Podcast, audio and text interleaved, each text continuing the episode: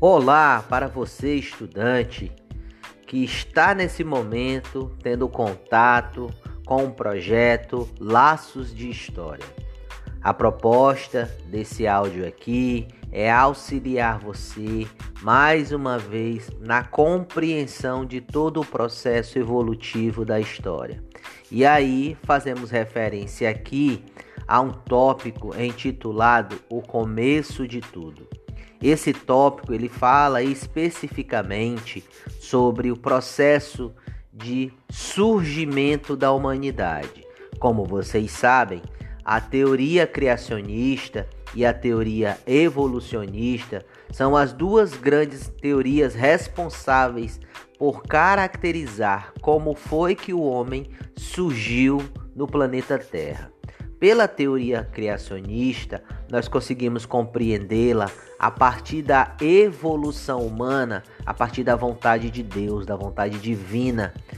Ensinamento esse institucionalizado dentro da Bíblia, né? E que permite que vocês possam conhecer de forma mais aprofundada como se deu o processo de nascimento e evolução do homem.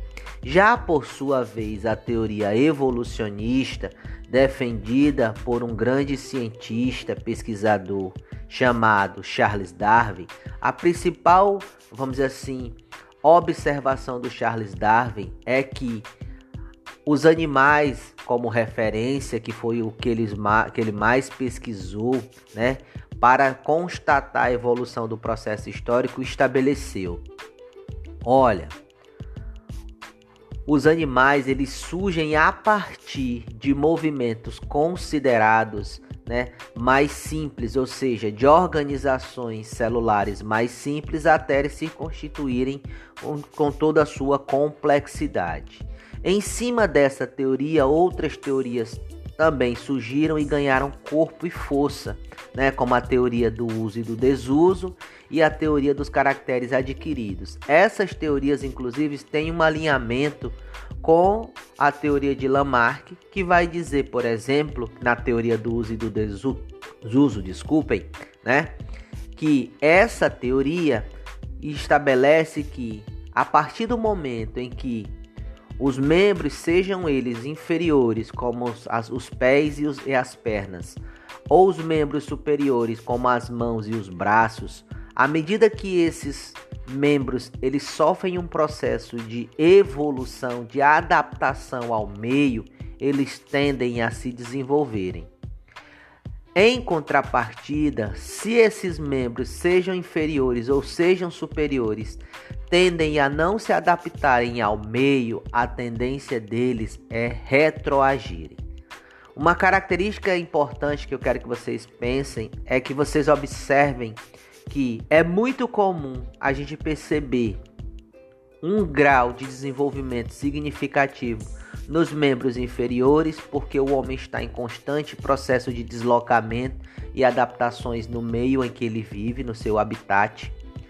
Em contrapartida, a gente vai perceber que as mãos elas sofrem um processo de evolução, mas em contrapartida, em algumas regiões, devido muitas vezes à não utilização das mãos, por exemplo, em algumas regiões, esses membros superiores, eles ficam um pouco comprometidos. Como é possível, por exemplo, se perceber, se a gente fizer um comparativo aqui, com os animais. Alguns animais que utilizam, por exemplo, para o deslocamento, as suas patas, a gente vai perceber que essas patas elas adquirem uma evolução e uma adaptação muito significativa.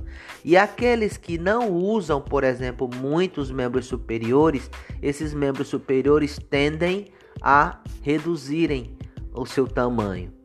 Já também pode acontecer o contrário. Alguns animais eles utilizam os braços e as mãos para o deslocamento e, em contrapartida, os seus pés eles ficam limitados porque eles não são utilizados com constância.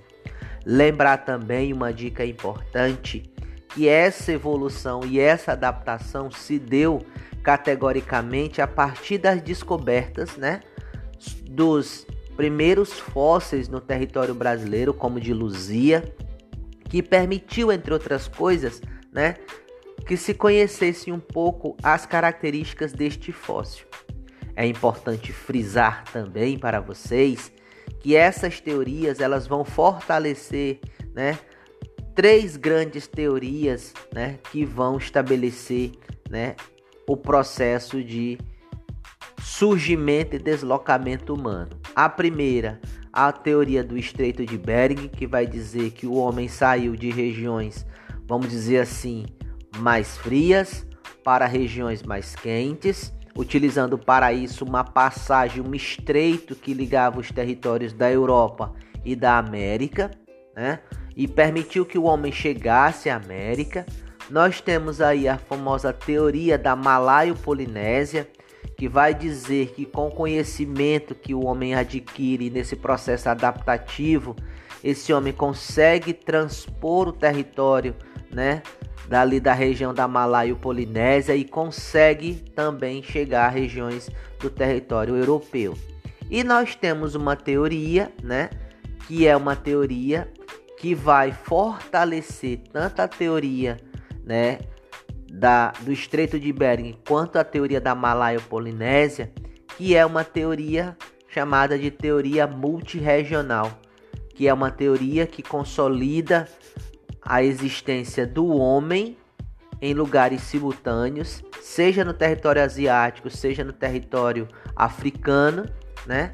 Que vai permitir, por exemplo, que esse homem consiga ter características muito idênticas nessas duas regiões e aí façam com que eles propaguem no território do planeta Terra e façam em contrapartida ou gerem em contrapartida a possibilidade do desenvolvimento humano. E como é que isso foi possível se descobrir? Isso foi possível se descobrir a partir da teoria dos sambaquis. Como vocês sabem, os sambaquis são nada mais nada menos que restos orgânicos e inorgânicos encontrados na natureza, sejam regiões litorâneas, sejam regiões de chapada, sejam regiões de savanas. E uma característica emblemática desses sambaquis, como vocês já sabem, é que eles são capazes, por exemplo, de dizer o tipo de humanoide, de hominídeo que ali viveu, o tipo de sociedade que ali se constituiu e principalmente quais eram os seus hábitos alimentares. Lembrando vocês que isso é uma característica emblemática do Australopithecus, né? Aquele nosso primeiro grande ancestral que tinha como principal característica, como principal dividendo, né, o seu estado característico de rudimentaria, ou seja, um estado de selvageria. Um homem com o corpo coberto de pelos, né, com características muito selvagens. A alimentação era basicamente realizada no meio ambiente, né, sem nenhum tipo, vamos dizer assim, especializado de adaptação, seja de aquecimento ou seja de preparo desse alimento. Por conta desse desenvolvimento e o processo expansionista, a gente vai ver também uma coisa extremamente interessante, a evolução desse homem. E esse homem passa por três grandes estágios até chegar a esse homem moderno que nós conhecemos. O Homo Habilis, que é o Homo hábil, que vai se aproveitar do desenvolvimento do uso do fogo, né, e do seu aperfeiçoamento para, por exemplo, começar a habitar o interior das cavernas e regiões mais baixas, principalmente próximas aos rios, né, porque tem aí o condicionante do fogo, né. Nós temos o homem de Neandertal, que é aquele homem que, graças a esse processo adaptativo do fogo, ele consegue de forma adaptativa se deslocar e chegar a regiões que são mais adaptáveis e melhores para a convivência e a constituição das primeiras tribos e das aldeias.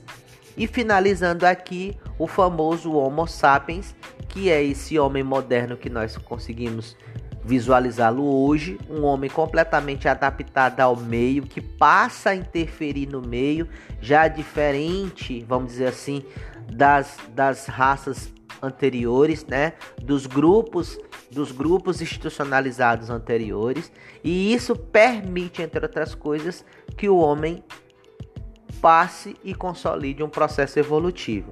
Espero que essas orientações e essas explicações possam auxiliar vocês num futuro processo de enriquecimento do conhecimento histórico. Fica aqui o meu abraço, até uma próxima oportunidade.